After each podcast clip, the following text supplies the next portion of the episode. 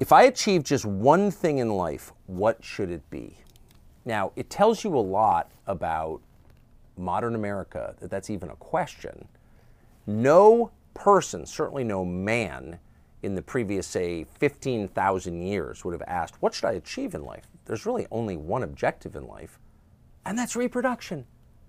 Pass on your genes so you don't become extinct. They're called, in our culture anyway, children. And then one hopes they mate and have grandchildren. And that makes you the patriarch of a clan and gives meaning to your life. So, in other words, you could spend your entire life working for Deutsche Bank, which is obviously pointless and destructive of the social order, and you probably wouldn't feel good about that.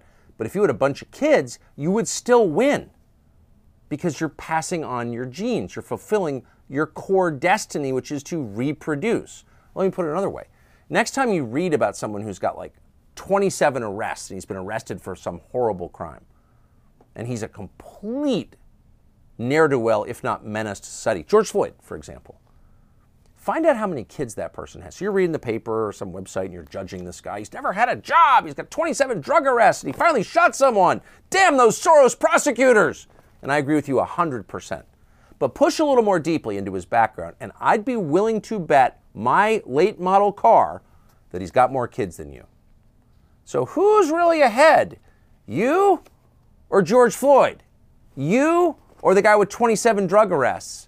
The guy with 27 drug arrests, if he's got more kids than you, he wins because in the end, that's how we tally the race by reproduction. So uh, get to it. Have some pups. All right, question two.